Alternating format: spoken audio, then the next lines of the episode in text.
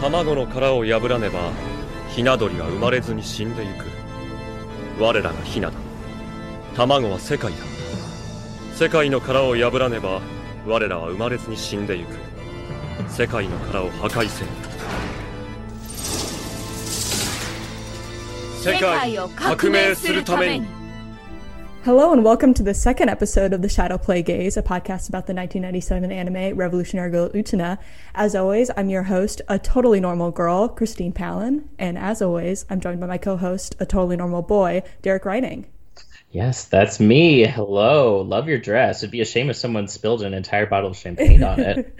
I'm so excited to talk about these two episodes.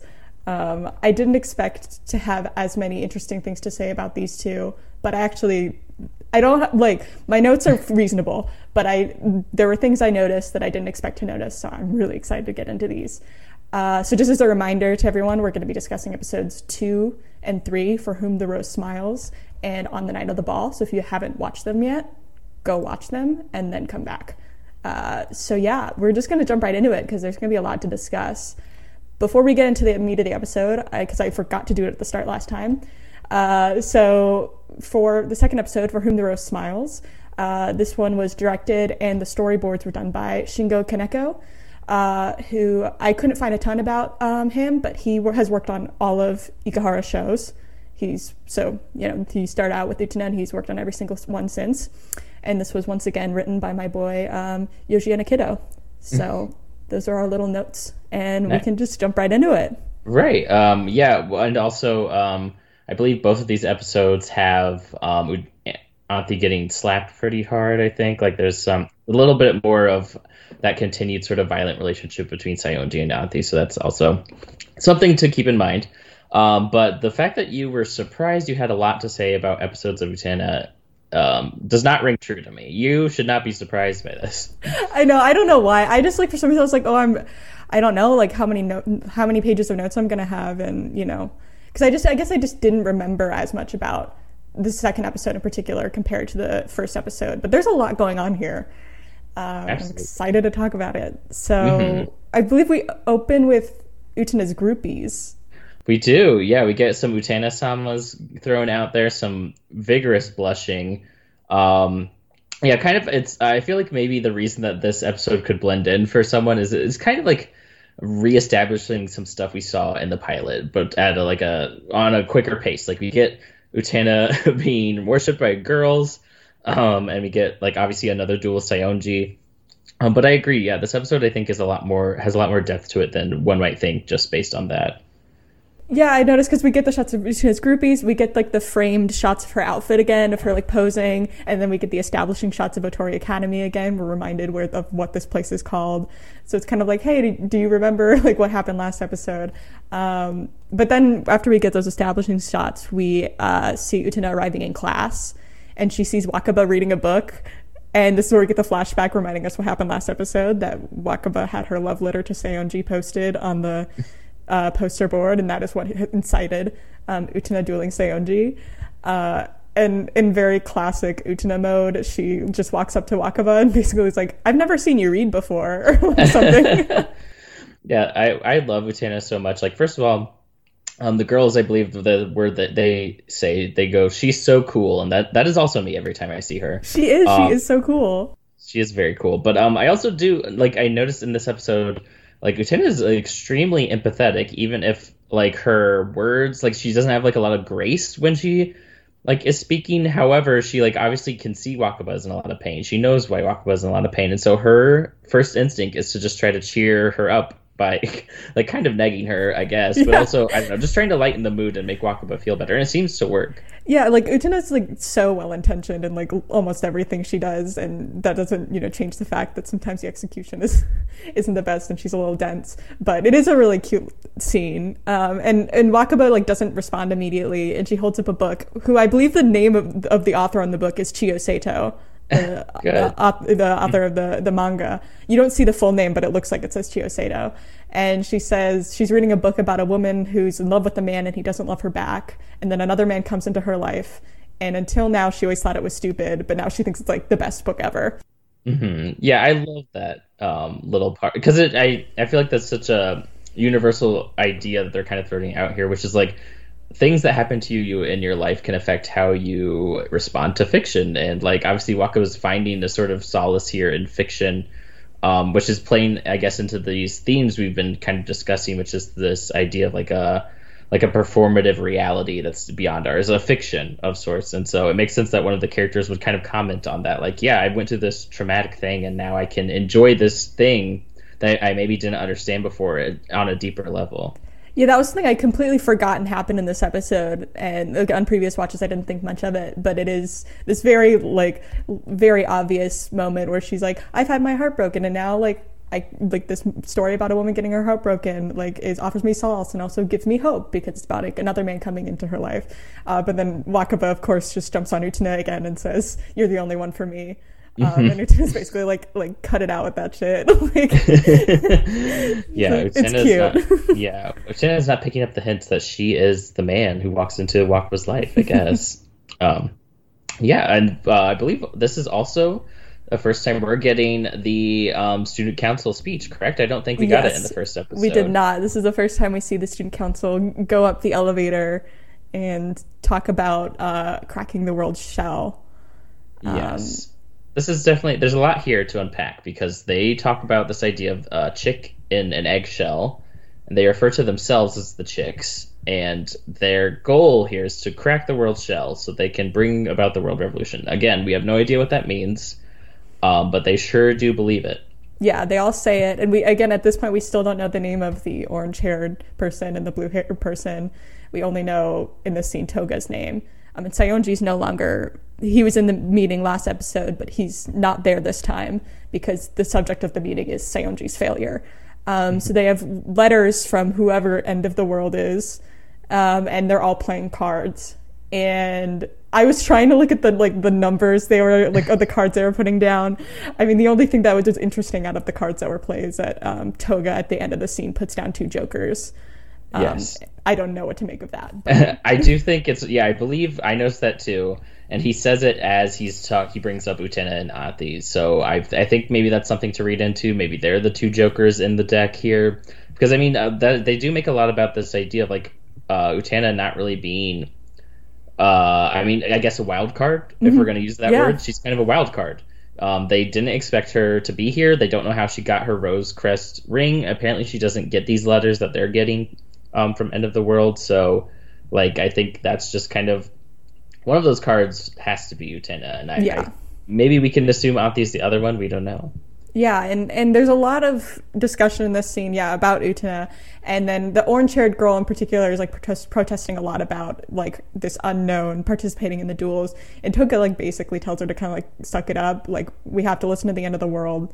And he mentions that the castle in the sky appeared uh, just as End of the World told them it would. So we know that now that these individuals kind of kicked off whatever is happening um, when they received their letters and their rings. Um, and that kind of, you know, she's been like, okay, that was enough for me to stay, you know, seeing the castle in the sky was enough for me to stay on this journey.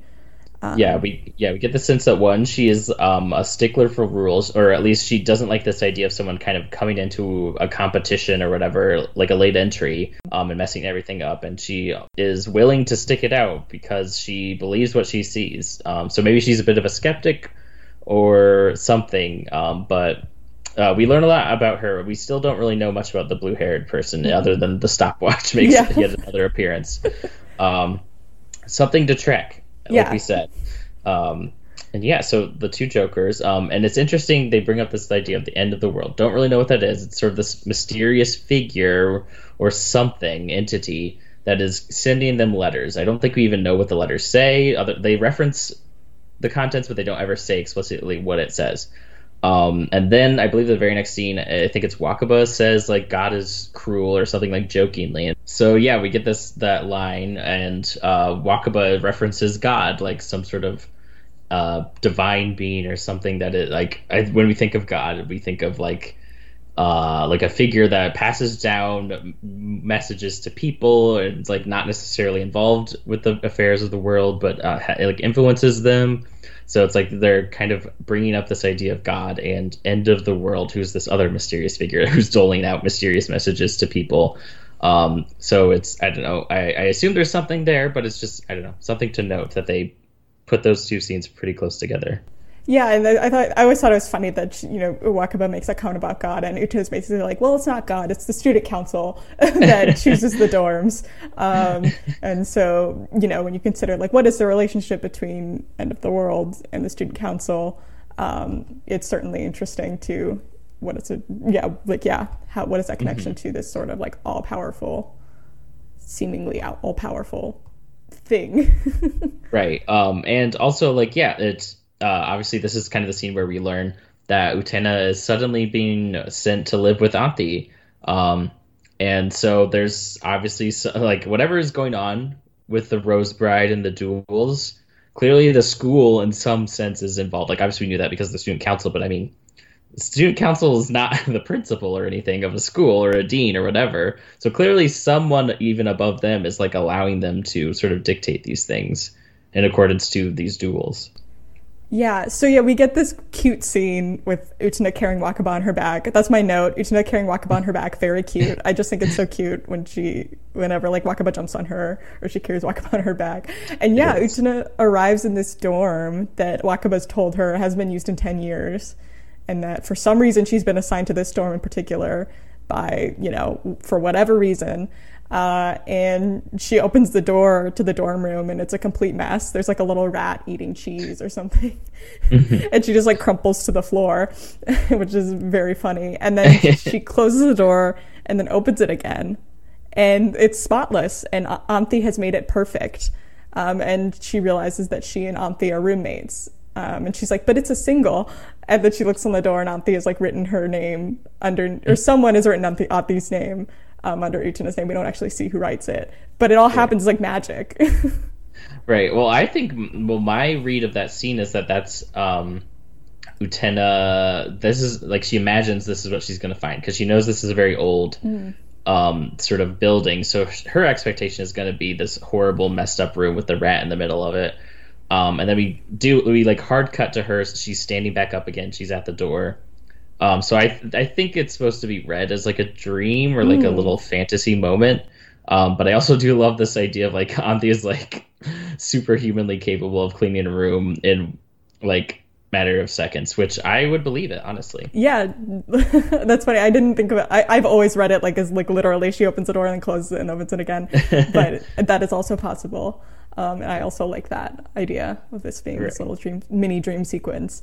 Uh, and so once again, like Utena like still doesn't know what's going on, and she thinks it's a coincidence that they're roommates. She's like, "Wow, this is weird. Like we just had this weird thing happen yesterday where you kept telling me we were engaged, and now we're roommates. That's weird." well, to be fair, she did say she was going to forget all of that, so she's just holding true to her word. Yeah, no, no thoughts had empty. Mm-hmm. Um, and then Anthy's like, "No, it's not a coincidence. It's the code of the rose seal. And we get this really cool scene. I love the way it's like it's framed with like Utena and Anthy like sitting across from each other at a table and the camera keeps like panning from Utena yes. to Anthy and there's like the window. It's really the fr- there's some really really cool framing happening in this episode and I really love like the motion of the camera. Like it's almost like it was you know spinning in a circle um, as yeah. Explains like what's going on. It is, yeah. It's a really gorgeous sequence. Um, it's like this really like deep black and it's like the windows just lighting them with these differently colored lights. It's almost like reminiscent of manga pa- like panels, I would say, in terms of like how stylized it is. Um, and I, I feel like they do this twice with like when Anthy is like having a conversation with someone, it becomes very like stylized and artistic. Like uh, there's one she has with Saionji, and it's like these sort of like um, crossfades, but like not full crossfades. Like certain sections of the frame are crossfading into different ones. It's very very cool. Um, and yeah, this episode is visually stunning. I would mm-hmm. say. And so this is where Anth- uh, uh like Utena asks Anthy like, "Hey, what's the deal with the sword and the castle?" And she just says mysteries. And Utena like he, she's like, "If you don't know, like, why do you do it?" And there's this really interesting exchange where Utena asks that, and Anthy asks, "Well, why do you dress like a boy?" And Utena says, "I don't know because I want to." And then Anthy says, "Well, that's my answer." Um, and like yeah it's just such an interesting like conversation i don't know like i'm, I'm i love um the kind of again mis- this whole mystery to Anthy like she's so hard to like read um and unpack and you can't tell exactly how much she knows or doesn't know. Uh, you know, Right. especially it's it's a very like playful exchange, even though she's not really showing it.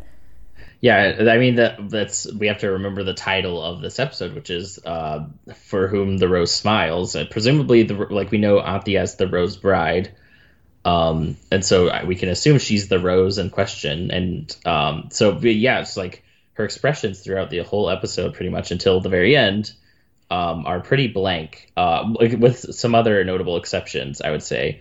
Um, and so yeah, it's it's hard to like you said, it's hard to tell. Like, is she joking when she says that? Is she being genuine when she says, "Yeah, I do it because I like it too"? Like, is she just saying that because Utena is now her betrothed and she has to repeat everything Utena says? We really don't know at this point. Yeah, I want to. I want to take out this t- take this time to shout out her voice actress Yuriko Fuchizaki because I think she has a very very difficult role um, in this show, and and with the, how mysterious Anthy is, and again how hard she is to read, and how the nature of her character is you know very opaque. And I think this is it's so hard to play, and especially if you do list, watch the dub. Anthy's American dub actress is not good. I'm sure she's nice, but it's not Oh, good. no. It just reads as like flat and mm. this is very mysterious but like you you you you find yourself again i don't speak japanese i find myself like reading into the intonation of of these lines because there's just like you can tell that there's something there but we're not getting the full story. And i think that's a really hard thing to nail when you have this character that's like so hard to read and we know so little about. Absolutely, and also like the other characters don't really pry or like push her on these things. Like Utena at no point like is like, no, are you like telling that like Utena does not push her on anything. She just accepts whatever Anthy is saying at face value, um, including the fact that she has a her only friend is a tiny little monkey named Choo Choo. a gay little monkey Yes, there he Uh, is. I I love Choo Choo. I I mean he is the moment. He's the Yes. star. I love that we get the little banana um, frames instead of roses. It's so perfect. Yes, the best entrance for the best character. Um, and yeah, I, I, I for those who have seen other works by Ikuhara beyond this, like I mean, obviously like Penguin Mawaru Penguin Drum is like very focused on these little mascot creatures. Like this is like a running theme he likes to play with is just like these little these strange little creatures. And Choo I think is just like a fantastic example of that. And even if he does almost die like within seconds of meeting Utena, um, I do also love though that um, Utena doesn't say like, "Oh, you're like it's weird that you think he's your friend." She instantly like introduces herself to Choo like a person and is like instantly ready to be his friend too. I love that. Yeah, and he really likes her. Like they they hit it off. They do. Um, and this is also where Utena, like, I think this is the first time Utena protests uh, when Anthy uses Sama to refer to her. I think this is the first time she's like, can you, like, knock it off with the whole engagement thing? Um, and yeah, and then I believe we cut to um, Saionji in his depression kendo chamber. Yes, the Depression Dojo, and he has a real swords now. I yeah, it's very interesting. We go from the um, I believe they're made of bamboo, the kendo swords, um, but now full on katanas are in play. Yeah, and, and Toga is there to kind of not really console him, just kind of tell him to suck it up, basically. kind of egg him on, honestly. Yeah. Like Toga is not there to. He's not here to make friends. Okay, that much is clear. He's here to be a weirdo and be a normal boy. A totally normal boy. extremely a little too normal honestly um but yeah it's it's something interesting to note because we like we said we had these themes of like real versus unreal so to go from a, a, a, a like a facsimile of a sword to an actual sword is it's something worth noting here Yeah, I did not notice that, so I'm glad you did. Uh, I did not pay attention to the swords. Um, and and in this scene, it's worth noting that like Saionji is like mostly preoccupied with the fact that he's lost he's lost Anthy and the sword, but he's like in losing Anthy, like she's no longer obeying him. So, like she's he also mentions this exchange diary, um, I, which is kind of mentioned in passing. Um, but then you know he's like Anthy's supposed to obey me, and it's clear that like it's not so much having lost the duel; it's like having lost this like sense of control over someone and exactly the whatever and what the duels represent. Yeah, he's. It seems like he is the only. I I I think that's like a fair assessment of like the other the three other student council members' problems with Saionji is that he seems to have misunderstood the assignment here. Like he's not really honoring the rules of this thing that they establish here, which is whoever wins the duel is the winner. That's that. And Anthy is not um, going to like he expects loyalty from this figure who, by nature, is being is not going to always belong to the same person. Presumably, belong in quotes there, obviously. Um, and so he's just as like upset because like no, she was his. Like she literally like 24 hours ago was calling him Saionji sama, and now everything is different. Um, and so he lashes out here. Um, and like you said, tries to assert control physically on Anthy here in this after this little exchange they have. He just fully like knocks her to the ground. I like he hit her before, obviously, but this was like uh, enough to push her onto the ground. And here we get um, a notable expression on Anthy's face where she looks genuinely like just devastated. Like she's not facing Saionji, which is also something interesting because like maybe she only feels comfortable showing that emotion when he when she knows someone can't see her. Um, mm. but she looks just genuinely devastated. Um, and then Utena shows up. Yeah, because like Choo Choo meanwhile has like like Utena's just like sitting inside at the table, like where's where's Anthy? And then Choo Choo's like with a fork, like trying to ex- pretend to be Saionji to like get her, like it's very lassie, like who's trapped in a well. Yeah. and then like Choo Choo pulls her out, of the outside. And uh Utena like sees this happen and is furious and Choo Choo's bearing a fork. Like it's it's very funny. They, they both come to to Anthy's defense. And Utena in this scene is a little rough because she's basically like I only fought you because of Wakaba. I don't care about the Rose Bride. And this is where we get this conversation between Utena and Saionji where we're panning between them and it pans and it's like Anthy is between them and she's kind of like colored like pink or she there's, there's like you know there's like some sort of color over her. Mm-hmm. Um, I said as like a prop um, uh, because mm-hmm. she is really th- this conversation. Neither of them are talking to her, but she's very much the intermediary thing that they are being concerned with, and it is Saionji wanting her back and Utena basically being like, I don't care about her. I only right. did this because of my friend. And uh, yeah, Anthy seems sad. Um, it's again hard to read her, but like this this whole conversation, like again, Utena, like she is, means well, but like this conversation is a little rough because she's does clearly is being very obvious that she doesn't care about Anthy. Yeah, it's it's kind of um I don't know like a casual sort of cruelty. I'm sure like she doesn't mean it, but she's just she's speaking the truth here, which is yeah, she did only do this for Wakaba. She still like barely knows Anthy because like we we know Anthy is kind of a bit of a closed off person, and Utena literally did not know her name until like the day before the that duel. Um, so you can understand where she's coming from here, and you can also understand that like when she says I don't care about the duel, she doesn't understand that that also means I don't care about Anthy. She like because like for Anthy, we can assume her a lot of her identity is tied to these duels. So to so to say you don't care either way is to just not care about what happens to Anthy. And I don't think Utena fully understands the impact of those words or the like implication here. Even though I, I we do learn she does not like it when Saionji is hurting Anthy, but she still has not made that connection that the way to stop that from happening is to do these duels. Mm-hmm and and Utena ultimately agrees to duel, and Anthy is kind of like, I thought, oh, I thought you weren't going to, and then Utena just like crushes her with, oh, I'll lose on purpose. Um, of course, again, completely oblivious to like how devastating that that could be to Anthy, and Anthy just says, you know, as you do as you please, um, sama. Um, and it's yeah, um, it's so sad um, because it is. It's yeah, it's like to Anthy. All as far as Anthy knows, she's about to go back to be traded back to um, Saionji, this guy who's horrible to her. But before exactly. that, we have the Shadow Girls. We do. Here we are. Yes, and we get costumes. We get a freaking cowboy um, showdown at the OK Corral moment here. Um, it's definitely like on the shorter side for the Shadow Play girls. And it's very straightforward. Just this idea of a duel, a showdown between two people, and they kind of end on this note of like, is it really that easy to lose on purpose? Uh, that's sort of the question they're posing the brave hero in quotes, which we can assume is Utena. Yeah, I'll have more to say on that line when we as we talk about the duel itself. Um, so I'll kind of hold off on my thought on that line in particular. But do we have any thoughts about the cactus? Because one like a cactus, like they have a prop and it's not on the wall. It's not a shadow. It's literally like you see the cactus. I don't know. I just put cactus question mark. I was thinking of like you know like it hurts to touch a cactus in the same way roses have thorns but I don't know.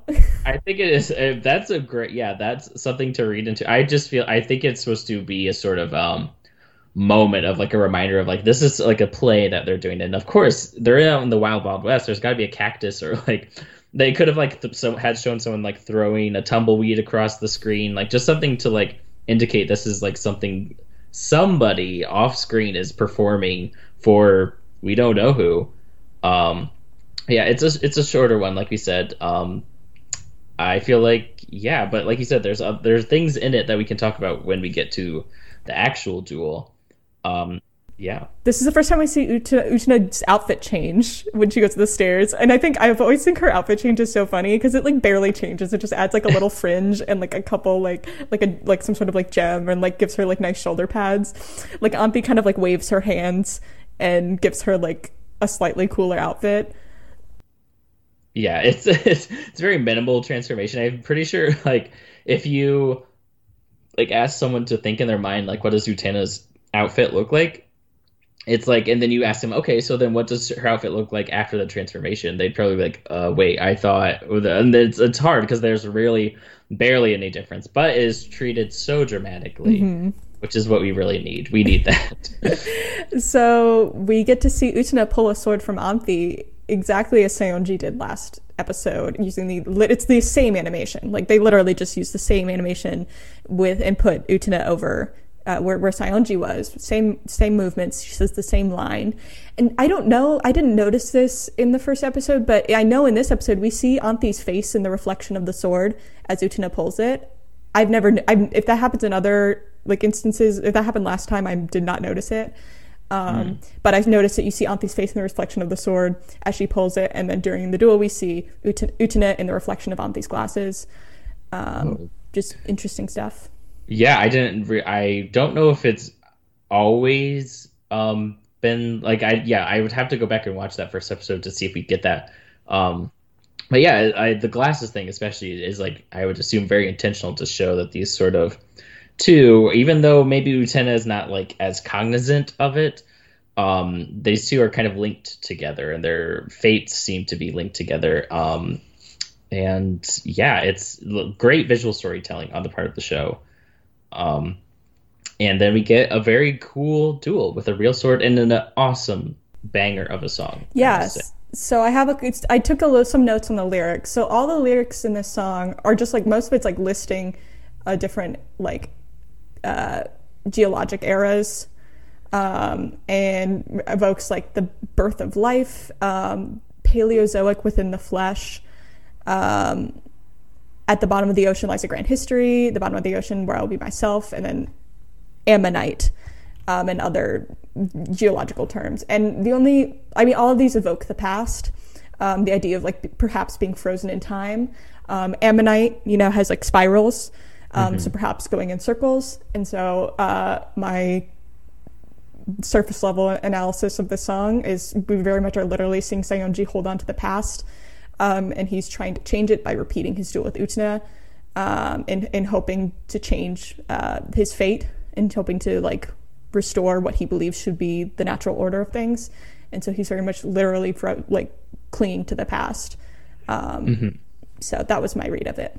That makes sense to me. And yeah, if we're thinking about the Ammonite, which is like the final big like note of the song, um, it is like the spiral that goes down. And so you can think about um, Saionji on this like cyclical path. But you can also think about that for Anthy. She probably feels the same way too. She probably feels like she's just stuck in this cycle being passed around to people. Um, and so yeah, it's it's also interesting that that though is like like you said, um, sort of paired with these ideas of time or depth or layers of things, like going deeper and deeper.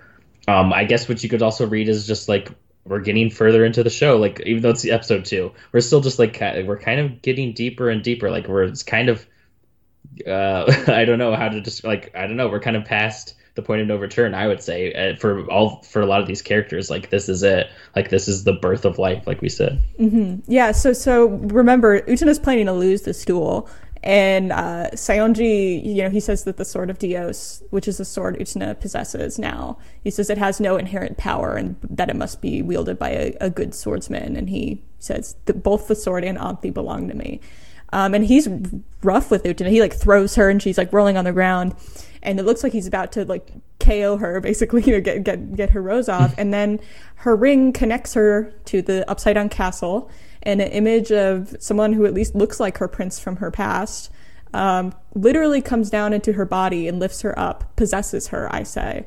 And we see she's covered with the white rose, which could say the white rose symbolizes this idea of her prince. It's what we see in the, the, the we saw in the background in the in the corners in her the opening s- sequence of the first episode. Um, so when we talk about the line with the shadow play girl saying losing may be harder than you think, like Utena literally tries to lose this duel and she's unable to do so because an outside force like possesses her. And she doesn't she seems to be kind of surprised after she wins the duel. Like she doesn't seem to be aware that this has happened necessarily. And it guides her to win the duel. Like she literally can't lose this duel. When I when the shadow girl said losing might be harder than you think, I first took that to mean like, oh, you won't you won't emotionally it's harder to lose and like you might not be able to let yourself lose and then I, now i take it as like no like literally actually losing this duel might be harder than you think because there may be something else at play other than your own desires Exactly. Yeah, that's a great way to sort of read into that line. Um, I think that's pretty spot on. Um, and also something I always like have noted about the specifically the white rose moment because to me it reads as almost like a censorship of like something indecent like i don't know like sexual i think in nature. Like i mean it's literally one person entering the body of another person. Like it's interesting to me that the show kind of is playing it as like a don't look at this like this is indecent for a second here. Um it's just uh, something to note there i think um It- that it's we're- odd. yeah It's odd because until now the roses have always been confined to the corners of the screen framing the action and it's it's very jarring. I remember the first time I saw this I thought this was so bizarre for the rose to suddenly be like covering something that seems very important um, and strange and everyone is surprised by it. Yeah, I think we can just, I, based on everyone's reactions, it's like we don't know how much they saw visually, but they definitely saw something happen. Maybe they didn't see the prince come down, but they maybe they saw like a beam of light. They saw something and they noticed. It wasn't like suddenly Utena was. It's not like a transformation sequence in like another show where like we can just assume this is happening like on a different plane of existence. That like something physically happened in front of everyone that they could see, and um, everyone knows it, and especially Toga, who once again with his cute little opera glasses. I don't know if he had his feet hanging over the wall last I time. I think yeah, I don't know. I think, think he was I- kind of like leaning over the wall last yeah, time. He, yeah, he's a little more cash this time, you know. Uh, probably not great for uh, the back because I mean, there's no real back support there, but you, whatever. Um, do what you gotta do. Um, and so yeah, we like we said though, that's kind of playing into this idea of this sort of being a repetition of the same thing we saw before. Um, with slight differences. Um, like we said, the real sword, uh, Toga's position, like uh, his posture or whatever, Utena's outfit, uh, Anthy, like uh, so many of these like tiny little details are just ever so slightly different. But um, I think, yeah, I, I would hope. I think now Utena at this point though kind of understands that something much bigger is happening now. Like before in the first episode, like we said, she plays it off as whatever. Um, but like now that this big experience happened where the prince, like she saw the prince again, she seems to understand that something else, like maybe she should be taking these duels a little more seriously. Yeah, so she she wins again, again, and she didn't want to, but she does. And um, yeah, everyone involved is surprised. Saionji, Anthy looks like shocked, and you know Toga's like you know he wonder he asks was that the power to bring the world revolution again? We don't know exactly what he saw, but again he saw something that really piqued his interest even more than last time. Um, and yes, so you know Anthy is still now still engaged to Utena, and we see them back in the dorm room eating cake. Well, Utena and Chuchu are eating cake, and Anthy is kind of watching um, from a distance. And Anthy, you know, kind of asked her, like, I thought you were going to lose. And then Utena says, "Oh, I didn't do it for you. I did it for Choo Choo because Saionji would tease him." Um, because we see Saionji like step on Choo Choo in the the scene where they go to defend Anthy, and you know Uten and and Choo Choo are eating the cake, and we get this shot kind of slowly zooming in on Anthy's face, and we see her smile for like you know, we have not seen her smile much of it at all. Um, or at least this is, I think this is different because she's smiling. It's like a smile no one else is seeing. Because like mm-hmm. when she's talking to people, we might see her smile being like polite, but like, like this is no one is looking. Like Utena has her back to her. Um, and so this is like a private moment and Anthy smiles. And that is the episode is called For Whom the Rose Smiles. And that's the moment we end on. Exactly. Yeah, and uh, like you said, I feel like usually when uh, Anthy like smiles um, to other people, she like her eyes are closed and it's very like tilting her head, like just yeah, very I like almost like a mask or just like she's performing happiness at that moment or politeness or whatever. But this is like you said, a little private smile. Um, and so we can assume for whom the rose smiles would be Utena, the whom in question. Um, which we love that. Um, yeah, it's cute. So it is very cute. Uh, so, uh, any other episode two thoughts before we dive into um, episode three on the night of the ball? Yeah, um, I definitely think this episode is really interesting when you take it uh, into account, like comparing it to the premiere, because it basically is like premiere redux, but like kind of again playing with what has happened. Like it's just so f- great that already like this just the second episode and we're already kind of interrogating what's already happened in the show and, and re- kind of re- redoing it but changing a few things. Um, and so i think yeah keeping them together considering them together it's interesting. And i love that we meet choo choo um, you know, on its own, it's not the most exciting episode of the show. Um, and again, it kind of, I de- it definitely kind of blends together in my mind with the, the, the first episode. But um, it's still yeah we're, we're still world building. We're still like learning who these characters are and how this world works. So it's still again i had more to say than i thought i did. So not one of my favorites but i enjoyed it. For sure. Yeah same. It's it's a good uh, like next step i think for the show here. Rather than trying to throw a bunch of new stuff at us they just i guess they kind of reestablish the stakes for not only us but for the characters and we kind of get more like the first episode has a lot of heavy lifting to do so the second episode can kind of just reinforce these things we've seen. And now now that we've really truly established like okay this is how these duels will work like this is a thing like it wasn't just a one-off fluke that happened. This is going to be like a reoccurring thing here. Um and so yeah uh but i'm really excited to talk about episode three though because it is very different i think from the these last two because we don't get a duel at all. There's like no swords really at all. Yeah, and we get to meet uh, an excellent character. mm, absolutely. Um, she doesn't. She does not show up until like uh like I don't know, maybe just a little bit before the second, well, before the act break in the middle. I think mm-hmm. we don't really see her. Oh, um, but we'll um, get to her. we will, absolutely. Um, I think it's interesting though that this episode we get the um, Prince flashback. We didn't get it yes. last episode. Um, yeah, just kind of reestablishing some stuff. Yeah, before we jump into it, I do have my notes on who worked on this episode. Oh yeah, um, so yeah, Go now ahead. we're jumping into On the Night of the Ball episode three. Um, and this one, the storyboards were done by Kazuhisa Takenouchi, um, and this is another Sailor Moon alum. This is the only episode of Utena he worked on, um, but he also directed the Daft Punk movie Interstellar 5555. Oh, I'm not a Daft. Yeah. yeah, he directed that, um, and he's done some other things, but that was the notable things. That's a fun connection. Yeah. Um, and then this was uh, directed by Takashi Watanabe, and this is his only episode of Utena and his only time co- collaborating with Ikuhara. Um, but he was an animator on Miyazaki's uh, Nausicaa of the Valley of the Wind and he's a very pro- he seems to be a very prolific director. I haven't seen anything he's worked on, uh, but the Miyazaki heads, I'm sure, will appreciate that. Uh, I think that was one of the first things he did. Um, nice. And this is once again written by my boy Enokido. Um, nice. He's going to be coming up a lot. He wrote so much of this first arc. So yeah, let's jump in. We get the Once Upon a Time again. We do, yes. And uh, something I was trying to track here in this episode because. I mean, not to jump too ahead, but dresses are kind of a big deal in this episode. And I just like noticed, you know, Uten- young baby Utena's dress is like this yellow, which I don't think is a color we ever associate with Utena. Like we never, never see her wearing yellow ever. Um, it's just interesting to note that's big sort. I mean, obviously we do see her in a dress here, but it's like everyone's like we literally never see you in a dress. So that's just like I love the huge contrast between baby Utena and Utena that we know now. Yeah, and as, we mentioned, and we're going to keep mentioning this, is that the you know the things that are repeated on this show are done for a practical reason to save money and save time. Uh, but what things are repeated and when is important. And we didn't get this uh, flashback last last episode, but we're getting it now.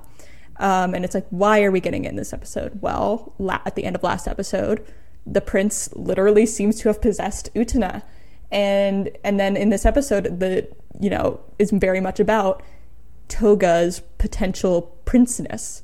Mm-hmm. Um, and so there's a you know there's a reason this again to save money and time, but it's brought back in this episode in particular because she's in, it's like a prince sandwich of the prince events of the last episode and everything going on in this episode. It makes sense that we're reminded and that Utena is perhaps being reminded um, of her past because she wakes like we we open on the episode of her looking at her ring again.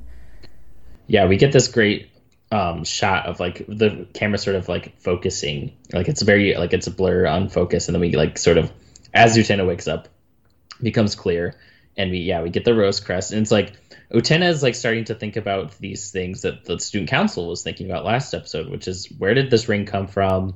How did this random girl get it? Um, and so maybe those are those questions are starting to run through her mind now because of what happened last episode. Um, so yeah, I agree. I practical reasons but also it makes sense for the story.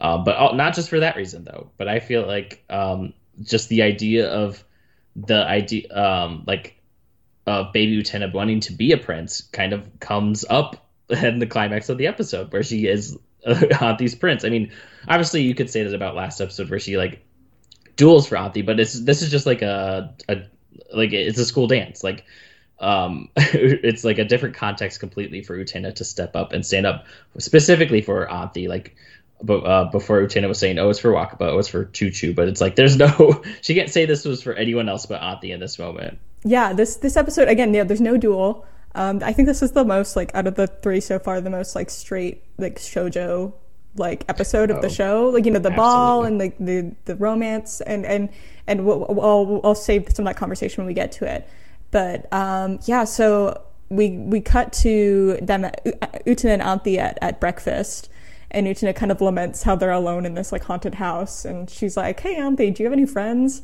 And Anthy's like, "Well, Choo Choo's my friend," and Utena's like, she's still like nice, but she's kind of like, "Um, okay, like, all right." And and then they go to school. They're walking to school, and once again, Utena asks Anthy to stop calling her Utena Sama and Anthy, like right as she says that, all the other girls, all of Utena's fangirls are calling. You can see like, Utena sama, Utena sama. Um, and Utena gets really flustered. And we're seeing these episodes, both these episodes, we're seeing Utena uh, blush a lot. Um, and but she's like, Anthy, it's not a joke when you say it, which is interesting. I loved that line. I definitely took note of that. It's it's interesting because even Utena, who's like kind of uh, it's fair to say she's a little naive even she can tell when Anthy is saying this, she means it.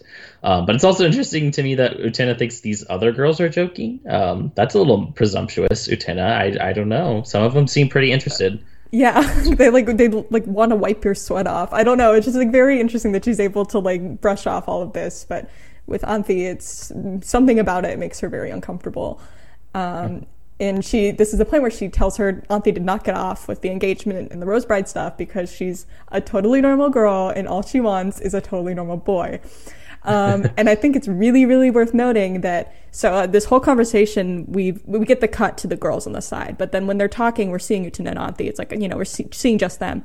But right as Utena says, "I'm a totally normal girl and all I want is a totally normal boy," we pull back and get this wide shot of them in like the courtyard and all the other students are watching. Um, again, I've I will be, I'm theater guy here. Um, this is just, I think it's really notable that we are being reminded of that everyone is always watching these conversations at this moment where Utena is making this declarative statement about her so-called normalness. Mm. Um, and she's saying it to Anthy and she's saying it to herself, but she's also saying it to the whole school, whether she's aware of them watching or not. Yeah, I mean, she's speaking at full volume. It almost feel. I mean, I feel like her voice does crescendo at the end, just to like remind everyone I'm very straight. Hello, love love boys, love them. Like I think yeah, every gay person can relate to that. Oh yeah, I totally like related to that. yeah, I'll happened. never, never forget the first time I watched this episode. I, I think I, I, I tweeted about this definitely because like I was like I just started watching it and she said that I was like oh honey like we've all like that just felt so real like again It- yeah, it's like yeah, you just have to. Ins- you're insisting upon it to everyone in the room. "Oh, Don't worry, totally straight, no homo. It's fine. and what does it mean to be normal? Like we've this this this show isn't called Totally Normal Girl Utena. This show is called Revolutionary Girl Utena. Um, she wears a boy's outfit that no one else wears. Um, it's you know it's and later in the episode this we get even more pressure on this idea when she again Toga here introduces himself as a totally normal boy, and it's like well Utena if you're a totally normal girl and he's a totally normal boy you two should get together basically is the and and and so yeah he, he he like makes a move on her he like runs his hand through her hair and she slaps his hand away Yes, And- this is a big moment. Anthy is shocked that she slaps his hand away. Understandably so. Like Anthy is like you know we've seen her be slapped multiple times and she's going to be slapped again in another scene in a few minutes here. Um but and she but we've never seen Anthy do anything like that. Um and so yeah you can imagine that would surprise her that Utena like would slap the hand away his the the hand of the student council president this older boy. Exactly. Yeah, it's he's older. He's a man. And he's in a pos- the position of power, as far as we know. He's the highest ranking person of this entire school that we've seen. So the idea to, to resist that, um, like we said, must be terror, like just completely foreign to Anthy in that moment. Um, but yeah, it is also interesting to note that uh, Toga is one. He's just like not. I don't know. He's not doing these things because he's romantically attracted to Utena, as far as I can tell. Like he's just like, hmm. He seems intrigued by her, and then all he does is he just mirrors back what she says to her in an attempt to like appeal to her. Like, oh, I, you want a normal boy? You say? Well, here I am. And then he his other move is to physically try to control her, um, and specifically her pink hair, which is like very symbolic of Utena, I think, to probably a lot of viewers. Um, so it's interesting that his first instinct is to sort of grab at this source of like Utena's identity and make it his in that moment. Um, and she, of course, because she's our girl, she slaps the shit out of him and says, "No, thank you." it's very dramatic the way it's like the way it's edited and the music it's in like kind of like the slow motion after It as it happens it's great It's like a full, it's like 30 seconds is dedicated to just that slap moment. Um, it's fantastic. I love it. Um, and I do also really love the way that they say playboy. They call him a playboy multiple times in English. They use the word playboy, um, which is fantastic. I'm glad that's a lone word of all English words. playboy it, it really says so much um, it does. and in this scene she tells him to you know stop being so friend like don't be so forward and then he shows her his ring and kind of says like we have you know we have a bond um, and this like really shakes her um, and he tells her uh, like he's just kind of like why do you have that? Or he, he says you know i have this ring so i could meet you. And this makes her think of the prince. And she wonders if toga could be the prince. And she doesn't say that but it's you know she doesn't go as far to say in her head i wonder if toga's my prince. But it's very clear to the viewer we've had this she's thinking about her prince and she's talking about how this ring connects her to her prince and now she's beating this boy with the ring um, and i didn't mention in previous episodes because i kind of wanted to wait. But um, so in the the you know the flashbacks of, the, of Utena and the prince the prince is represented with the white roses. And until now and continue we- we're seeing toga is framed with white roses. Um, so even before Utena realizes this, we're getting these hints um, in the very first episode that Toga is perhaps princely or connected to the, her prince in some way. But it's funny because we know he looks nothing like her prince, or at least her memory of the prince. Like he, they look nothing alike. they look like nothing alike and also like the prince in the flashback seems to be like a like a, an adult or like an older teenager or something so it doesn't make sense that uten like he would be this essentially the same age at this point but i mean obviously utena really doesn't have much to go off of here and it's like we don't even really know how much of this story that we hear is like something she genuinely remembers. Like she may only remember these little flashes of like a prince and the ring. She may not remember like it, in as much detail as the story is presented to us. Like she just is like oh right i met a prince once who gave me this ring and here's this guy. And so it's probably it's a lot easier for toga to prey on that sort of vagueness. And but it's like um, it's interesting. The show does not really tell us how much Toga knows. Like, does Toga know about this story, or is he just banking on this idea of like, well, she has this rose crest ring. We don't know how she got it. I'm just gonna make this play here to be like, oh, you have a ring too. Well, obviously we're connected in some way. He may be saying that like in a very general sense, but it has a lot more meaning to her because yeah, it does connect us because that probably means you're my prince that I've been looking for my whole life. Yeah, and so we cut um, to once again the crack the eggshell, smash the eggshell, whatever um, sequence of the student council going up the elevator, um, and once again we have Miss Orange Hair asking about Utena and is wondering, you know, what is her deal? Like, is she trying to bring the world revolution like us? Um, and Toga says, you know, it doesn't seem like she even knows who End of the World is, and they're all still trying to figure out like why she has the rose crest. Right. Yeah. They're sort of they're deepening this mystery, and it's like becoming more and more clear that um, not only is like well, Utena knows how she got it, she just doesn't know what it's for. Where it's kind of the opposite for these guys. Like they know what this rose crest does, they just don't know how she got hers.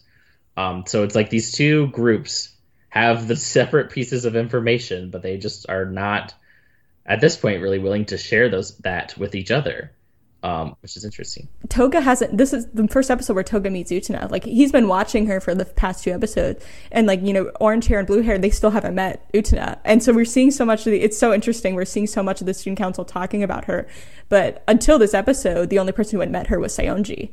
um, and now Toga has finally formally met her. Uh, but these other two are still. They have. We don't even know if they've seen her.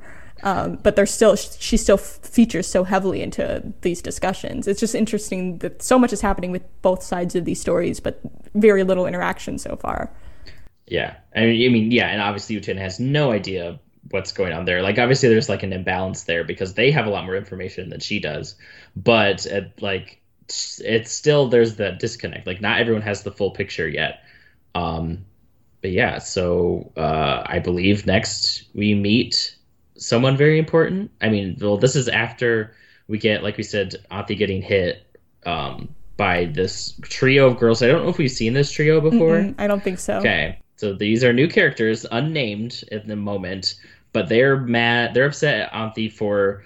Um, presumably for mistreating Saionji, it's like not really said explicitly, but it seems to be there's like rumors going around that Anthy did something to Saionji to like upset him. And since Saionji is very popular and she's not, that obviously must mean she did something wrong and she needs to be punished by his fangirls, presumably. Yeah, so so one of them slaps her and they're like, We want our old Saionji back and then this girl arrives and we learn her name is Nanami and she's framed with yellow r- roses, so we know immediately she's important. Um, these you know, these other girls were not framed with any sort of border, we don't know their names, but we immediately learn her name and we immediately uh, see that she's framed with yellow roses. So again, we know she's going to f- be an important figure in the story, and she kind of, you know, comes to Anthy's rescue. She asks if she's okay, and she has they have this conversation where she's like, "Oh, this you're so popular with the boys because you've been nominated for this year's dance queen at the upcoming school ball."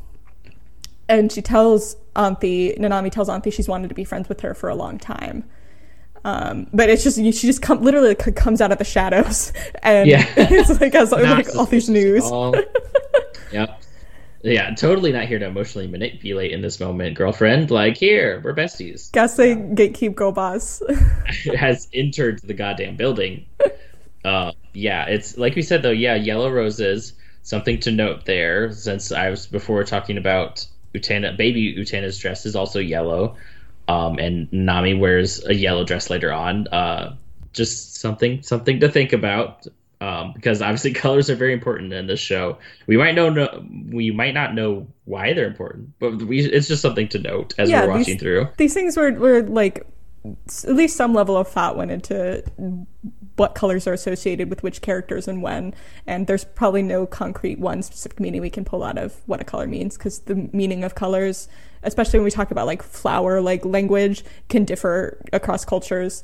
Um, and so, you know, I think it's totally fair to speculate on on these colors, but obviously we're never going to have the exact 100% answer what these colors uh, mean, which is why it's so me? fun.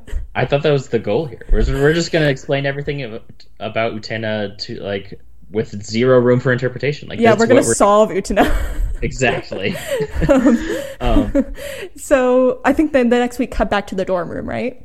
yeah, and we get the Joker card here. Mm, I didn't notice that. Yeah, it's a different design. I believe. I think they're playing like Old Maid or something similar, where the goal obviously, and by they I mean of course Anthy and Choo Choo. I love how the scene is framed. It's so funny. The framing, there's a lot of great humor on the show with the way certain shots are framed. A lot of great like physical comedy, I think, with the framing. Yeah, because I mean, you would assume Anthy's playing with Utena here, but nope, it's with uh, little Choo Choo. Like Utena's Um, not even yeah- playing. She they're not even like all playing together. Utena's like across the room watching them play.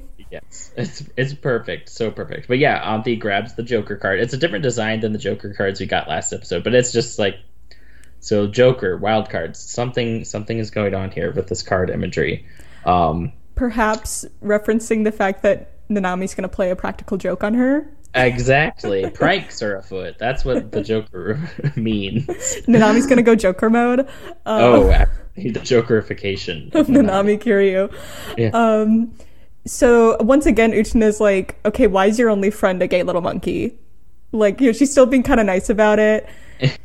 and then a package arrives for Anthy from the quote unquote committee for the ball. Um, and then Utena gets a package from Toga, and they both have dresses in them.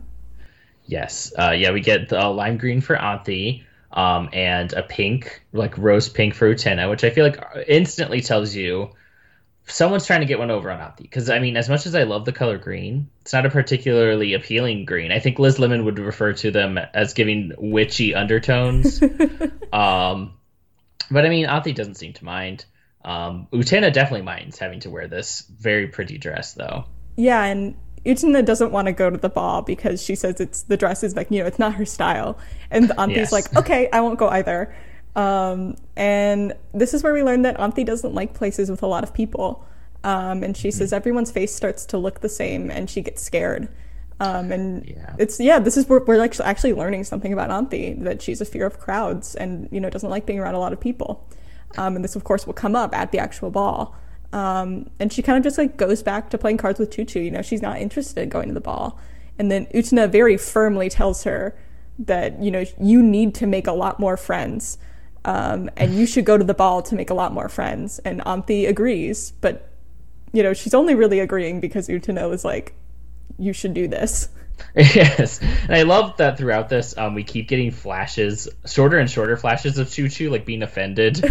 Every time she's like, "Who's your like? Why are you friends with this little monkey?" he's like, uh, "We're friends too." First of all, second of all, what's wrong with that? Um, I do like that she eventually concedes. Okay, more friends. Like Choo Choo is a friend. It's okay to be friends with Choo Choo, but um. Yeah, so I, mean, I think it's like the very last one. It's just like a short little shot of him like It's so reacting, funny. like he hears her somehow. It's so cute. I love it. yeah, again, the comedy on the show when the show like has such great again, comedic timing and the re- repetition of like bits is really great. This is going to come up more in, in later episodes, but I think this show is immensely funny and this the, those little like you know back and forth between Utena and Choo Choo, where the very few words are exchanged, are very funny. Um, Absolutely. And we get before we go to the ball, we get the Shadow Girls, and girl, I don't know what to make of this one. See, I feel like I okay. So just to set the scene, it's um, I believe one of the Shadow Play girls is like in a princess dress, and the other's in like a prince outfit, and then we got two dogs, yes. and they keep barking. Um, one of them for sure keeps saying "wan," which is like the uh, Japanese onomatopoeia for bark. Um, I don't know what the other one is saying, but it's um, like these two dogs are sort of taking bearing witness to whatever the girls are doing here. They're like sort of playing out this sort of prince princess narrative. Well, it's confused. It's interesting because we have it's it cuts between the two girls just as girls and they're talking, and then we one there's just one dog, and then it cuts to them in the prince and princess outfit, and then there's two dogs, and then it cuts back to the two them as two ladies and just one dog, and then it cuts back to the prince and princess with the two dogs. And that is the aspect I don't know what to make like like what to make The of numbers. why yeah. are the why is there one dog and then two dogs like i definitely think the prince and princess outfits the the two girls turning into prince and princess is like sh- foreshadowing that at the end of this episode Anthy and Utena are going at this ball are going to kind of fall into their respective roles as prince and princess Um, that I get. It's just that I'm hung up on the number of dogs, and it could mean nothing. I, I'm this totally fine. Like again, finding concrete meaning in this is you know pointless. But like in terms of what it could potentially mean, I'm still kind of stumped.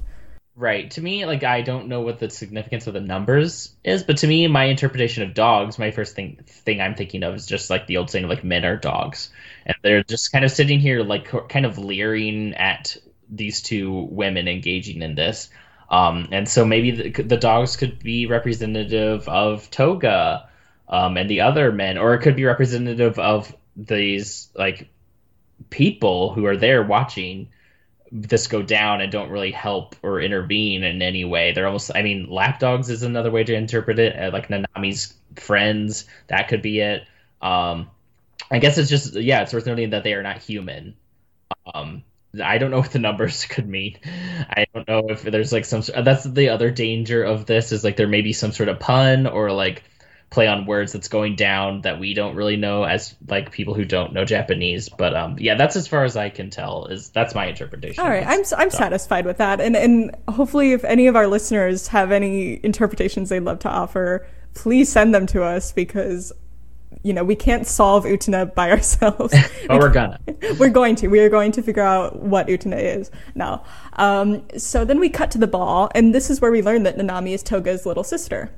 Um, now, I have not seen a ton of anime where this is present, but I do know that uh, it's a very common character archetype in anime and in manga is the the girl who little girl or younger girl who's obsessed with her brother.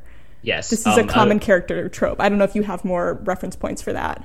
Um, well, all I can really t- speak to in that regard is that well, the word you probably would see associated with this would be imouto, which just means little sister. Um it's, it's just like like you said it's this trope of this like little girl with an older brother who like idolizes her brother to the point of like it's usually they'll say something like oh i'm gonna marry you when i grow up like this sort of like fascination like they're sort of projecting their um like from i don't know like they're taking their familial love for their brother and like it's border starts to border on romantic um i think unfortunately it becomes very um uh, I don't know what the exploitative or like it, the intent is to, to titillate sometimes, but I don't think that's really what's going on here. Um, it's just like it's supposed to just represent the characters like pretty childish. If they're like oh like kind of like I guess kids we know like will say to their parent of like whatever like oh I'm gonna marry you one day dad or I'm gonna like they're because it's like you just see you don't really understand what that means but you just know you have this sort of affection for your family member um, and so that seems to be what's going on here. Yeah, um, Nanami's yeah. age is not mentioned in this episode. I don't know if it's ever mentioned explicitly, but like it is worth noting she's 13. Like I think she's like one of the younger characters on the show, and certainly the characters we've been introduced so, to so far. Just a reminder: Utena, Anthy, and Wakaba are all like 14, and then you know, uh, you know, uh, Toga and Saionji are both like 16 or 17. Uh, so Nanami is 13, um, and again, it's hard to tell in anime sometimes, like any animated yeah. thing, but especially here where we we don't know who's in the middle school, who's in the high school. Um, but yeah, she's Nanami's quite young, and so this is a very you know childish obsession with her brother um, that she turns into her, trying to hurt um, because she thinks that uh, Toga's obsessed with Anthy.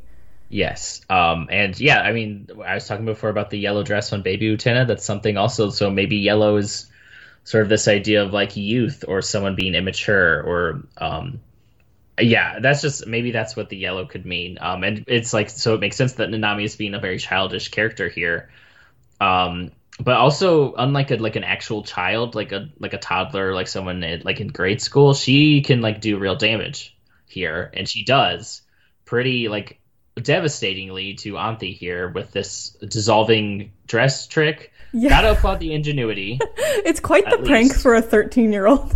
Absolutely, but the, yeah, that's I think that's sort of like the um, scary thing about her is like she is so immature, but she can yeah she's able she has the resources and the willingness to like really hurt someone just for the sake of like she's not even operating on like concrete information. She just thinks her brother likes Anthy a lot, and so she's gonna punish Anthy for that. Yeah, and so before we get into the actual dissolving of the dress, um, we we have Utena and Anthy entering the ball, and Utena's wearing the dress Saionji sent her, and all of her friends, her fans, love her wearing the dress. The dress, they're like, she looks cool in the boys' outfit, but she looks even cooler in a dress. And this is really interesting. It's like, is it the novelty of it? Um, you know, because in, in one way, her dressing like a boy is a novelty, but now her dressing like a quote unquote girl is for Utena, that's a novelty because her normal outfit is a boy's outfit. Just interesting because you would th- you might think that like oh the the girls are only interested in Utena because she's dressed like a quote unquote boy, but even when she's wearing the dress, they're still interested and really fascinated. Yes, um, it's yeah plays in into like yeah this idea of gender that's going on here. Um, and I, it's also though worth noting, like we said, Utena is just not comfortable. Like, no, she's like embarrassed and flustered the whole time. Like her face is red like the entire time she's wearing the dress. Right, and so it's like it's very notable that the, she literally her first instinct is to rip off her dress and reveal that of course she's in full uniform under there. Of course she is, um, which is just such a fantastic moment. I love that. Um, and I also do love that she is quite the seamstress under, in a pinch. it's like, quite, it's a great moment. yes. Um, but yeah, that's jumping ahead a little. Yeah. so so Utena's really embarrassed, and Anthy blames herself. Of course, Anthy's first instinct is to blame herself, but like Utena's the one that like forced Anthy to go to the ball, and it's just again shows how Anthy positions herself and views herself. Um, but yeah, Utena's the one who like made them go. Like Anthy was like, "Fine, we'll hang out and play cards with Chuchu," and Utena's like, "No, you have to make friends." Um, and Utena's partially going because she's curious about Toga. She's not interested in Toga, but she's kind of wondering what his deal is. And uh, before we get to Utena and Toga, we have Nanami pulling Anthy aside to where the quote unquote nominees are. Um, and Utena's like, "Oh, I'm so happy Anthy made a friend." And then we get that cut to Chuchu, like of just his back, and he's like chewing and he freezes. Yeah, and it's great. Um, and then this is where we get the Utena and Toga scene. Yes. The big takeaway I get from this scene is the phrase picture picture perfect that Toga uses. Mm-hmm. And so that to me that like I said before, nothing of that Toga does here speaks to romance in any way. It's all about possession and image for him. Like this idea of, "Oh, we would look great together, don't you think?" Like mm-hmm. regardless of the, anyone's feelings, it's purely about how do we look and he's clearly interested in whatever power she has. Like it's it's because he's been watching the duels and she doesn't know that. Again he's operating on way more information than she is. And she doesn't really know how much he knows about you know the, the duels and what has happened. He's been the one person spectating them.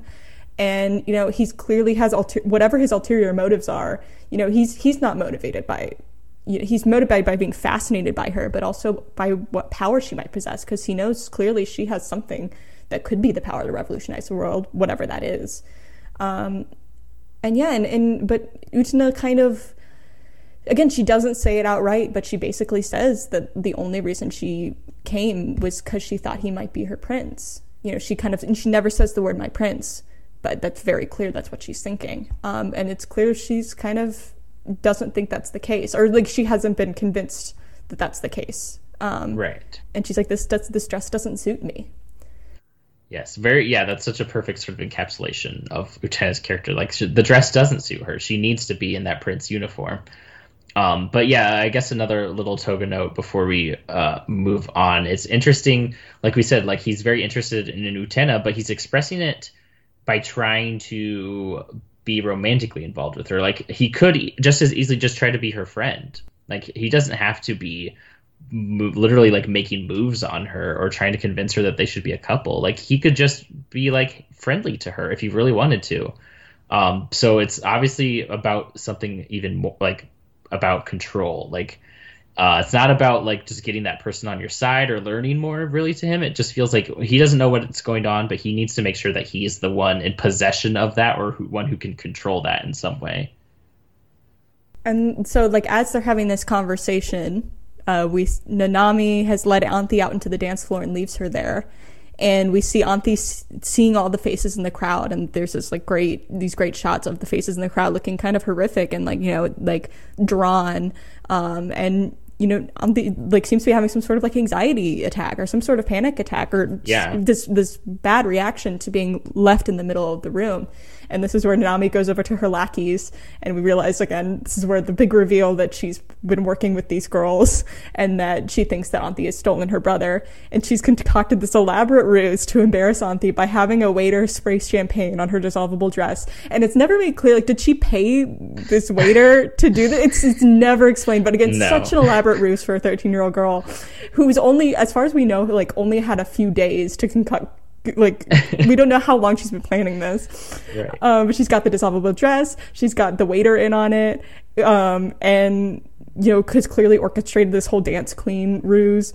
It's just very funny. It is. I mean, you got almost got to wonder, like, does she always have this in her back pocket? Like, Yeah. she's like, she's always just like, she always has a plan for it, just in case someone wrongs her, needs to be punished. she's got like a She's got- dissolvable dress and a dissolvable suit, depending on the gender presentation.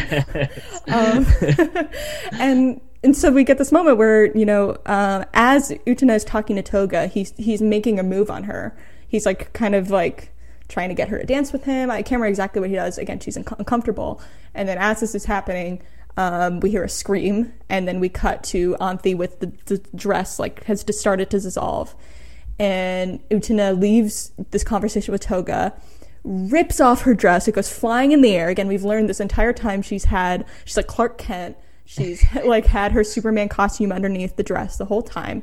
And um, she runs down the stairs, jumps on a table, and then rips off the the tablecloth and fashions a dress for Anthy and then asks her to, asks her to dance. And then Chuchu puts on a record and they have this romantic dance. I, it was framed romantically again, the, the, the flower petals, and everyone's watching. just gals being pals.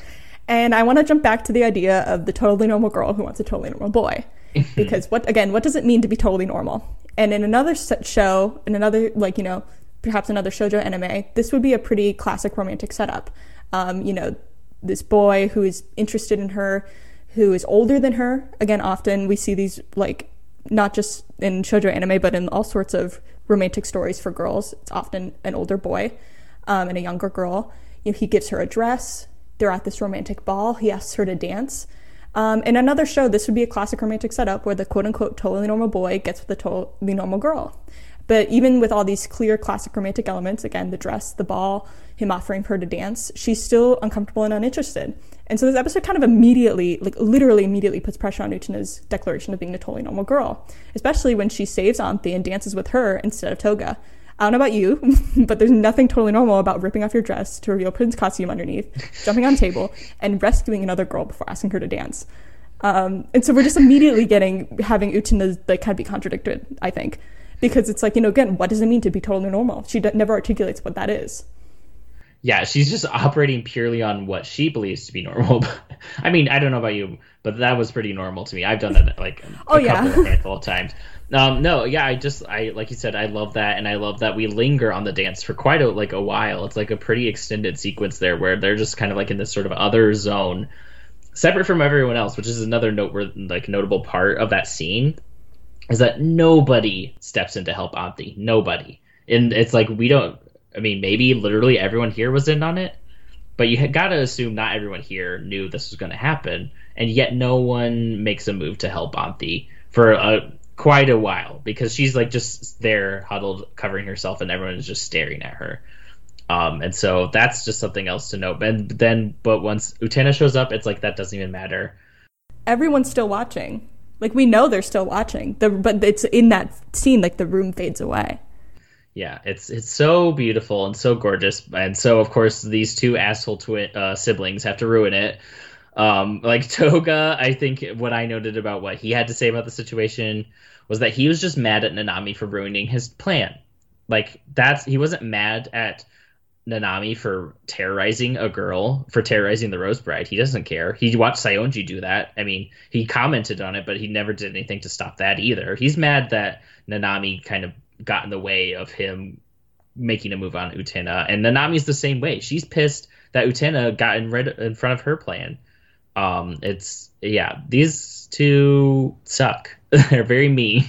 That's my note. They're all about plans and pranks. They Um, are, and not even like in a precocious way. It's just mean. Um, and yeah, I do also note that it's uh, Anthy's new dress. It's like white, but it still has these like green undertones, and it's more like a mint green that we're more used to seeing. Like that lime green was very like like garish and like a little alarming looking, and this is more like what the almost like the color of Anthy's eyes green. It's like this soothing like ocean green. It's very pretty. Yeah, and then when we have that conversation with Nanami and Toga, Nanami finally finds out that Utena is really who her brother's interested in. Maybe we don't know, you know, he's at least fascinated with her and that it wasn't Anthy. So like Nanami learns like the, the kicker is that, you know, she's been worried about the wrong person essentially. Right. Yeah. oh man, it was all for nothing. Just horribly traumatized this completely innocent girl. But I mean, knowing Nanami, it's like she probably doesn't care. Like that's oh, yeah, yeah. It's just oh oops, I got the wrong target. um, but uh, yeah, I think it's a very sweet ending for um an episode that like has a lot of very dire moments for the characters just emotionally. Like obviously no one's getting swords flung at them like they were last episode. Um, but it still is like it's almost like a full on Carrie at the prom moment for Anthy. It's like just uh, yeah, emotional terrorism going on here and but it still gets to end on the sweet prince and princess moment. Yeah, and these two episodes, again, these aren't. Uh, this is not a two-parter, but it it kind of follows this arc of you know Utena kind of slowly falling into this role of being Anthy's prince. Again, she's resisting it in the second episode, you know, and she's still resisting in this episode, you know, you know, knock it off with the engagement stuff. But by the end, that, that's a that, that's a very heroic thing Utena does, and it's very princely however you want to define what a prince is. It is, mm-hmm. you know, she literally like saves Anthy, like a damsel in distress. And it's kind of, you know, it serves as a nice kind of ending to these first three episodes. You know, that we talked about the premiere and then these two that are kind of like now we're really going to start getting into the rhythm of the show. Right. Yeah, I think yeah, and it's it's good that we hit on a dance number then because I mean I feel like um we didn't really talk about the music um in the the second episode, but there's some banging tunes there with the the when they're pulling the sword out of Anthy. That's a dope club beat right there. Oh yeah, I will say. Utena in the club. yes, yeah. That's a. For those who don't know, there is a full Utena soundtrack re- club remix official that you can find called Utena in the Club. I believe it's like uh, um, the Absolute Destiny ball. I think. Yeah, and it ball, goes. Yeah. Utena, yes, Utena is part of ball culture now. I think, um, as if the show weren't even more queer. Um, so yeah, I uh, any thoughts? I guess concluding on both of these episodes or just this one before we wrap up here. I love this one, this episode a lot. Um, it's uh, definitely stands out to me among all the episodes in the show. Again, especially among the first three we've seen because it's again the first one without a duel and the one that comes closest to playing the like kind of like shojo anime stuff straight but of course ultimately doesn't. Um, and it's just fun. It's it's it's it's fun, and I'm I love it. This introduction to Nanami, I like. I can't. Rem- I like. I feel like it's impossible, like to not from like. I can't remember if I was surprised that she turned out to be mean, because like the show like makes you think she's not, but like she's just so comical, and I'm so yeah. excited to talk about her more. She's a a gem.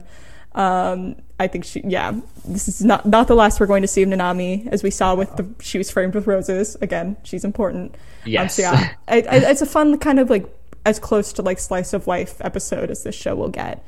It's Absolutely. it's fun and it's a nice way to kind of segue into the kind of real meat and potatoes of the show that's to come. Because now we've met everyone. No, we don't know everyone's names, but we're we're slowly meeting these players, and it's going to get interesting. Yes, that yeah, that's a good way to put it. We're setting up the pieces um, to really, really get into it.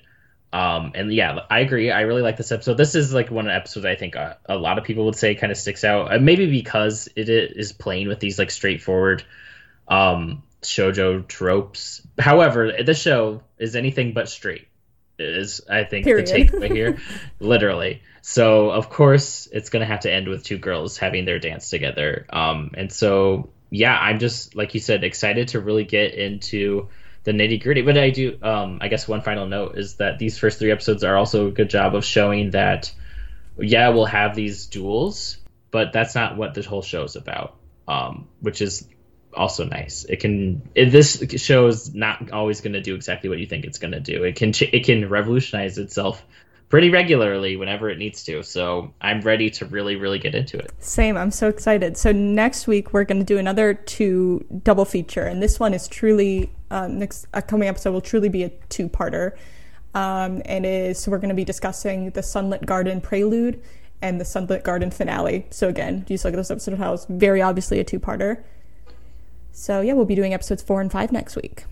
Yes, exciting. Um, so Christine, do you want to tell the people where they can find you online? Yes, so I'm on Twitter at xteen underscore files and on Instagram at, at the xteen files. And if you like the television program Survivor, uh, you can read my writing on Inside Survivor. Just look up Inside Survivor and my name, Christine Palin. Um, how about you, Derek? Uh, yeah, you can find me at Rain Dereks on Twitter, and you can find uh, me at the uh, I don't know brother podcast. Is that what we're going to call uh, Bitter Sure. Jurors? Um, We're the little uh, sister, and Bitter Jurors is the big yeah. brother we're obsessed with. Uh, Big Bitter Jurors is our um, Oni-sama. um, so yeah, Bitter Jurors. I with my uh, my friend, I guess our friend Sam, um, and we talk about we did talk about Survivor. Uh, we then we talked about Avatar: The Last Airbender, and now we're talking about The Legend of Korra. Um, so if you're interested in any of those things, or even just interested in listening to me ramble on about cartoons even more than you already are, um, yeah, you can find us at Bitter Jurors Pod on Twitter and Instagram. Awesome. So yeah, we'll be back next week to discuss uh, the Sunlight Garden Part One and Two. And yeah, this was fun. Again, I'm such a pleasure, Derek, to Yes, talk you. about this show. Absolutely. Thank you again, Christine. I don't know if we said this, but this was Christine's idea. So thank, Thank you, you. so much for coming to me with this idea because I am always so happy to talk about uh, one, I'm always so happy to talk with you about media, but specifically Utena, I think is something that uh, a lot more people need to have talked to them about. That sentence doesn't make sense. We all need to talk about Utena more. Everyone should be talking about Utena. We should constantly be talking about Utena. Exactly. um, but yeah, thank you, Christine, for joining me once again, and thank you, everyone, for listening. Yeah. Um, have a great week, everyone. Live heroically and with style. Oh yes, and be a normal boy, girl, Person. non-binary, yeah, whatever. Be a normal, whatever you are. Okay, that's the message of the show. Exactly. All right. Bye.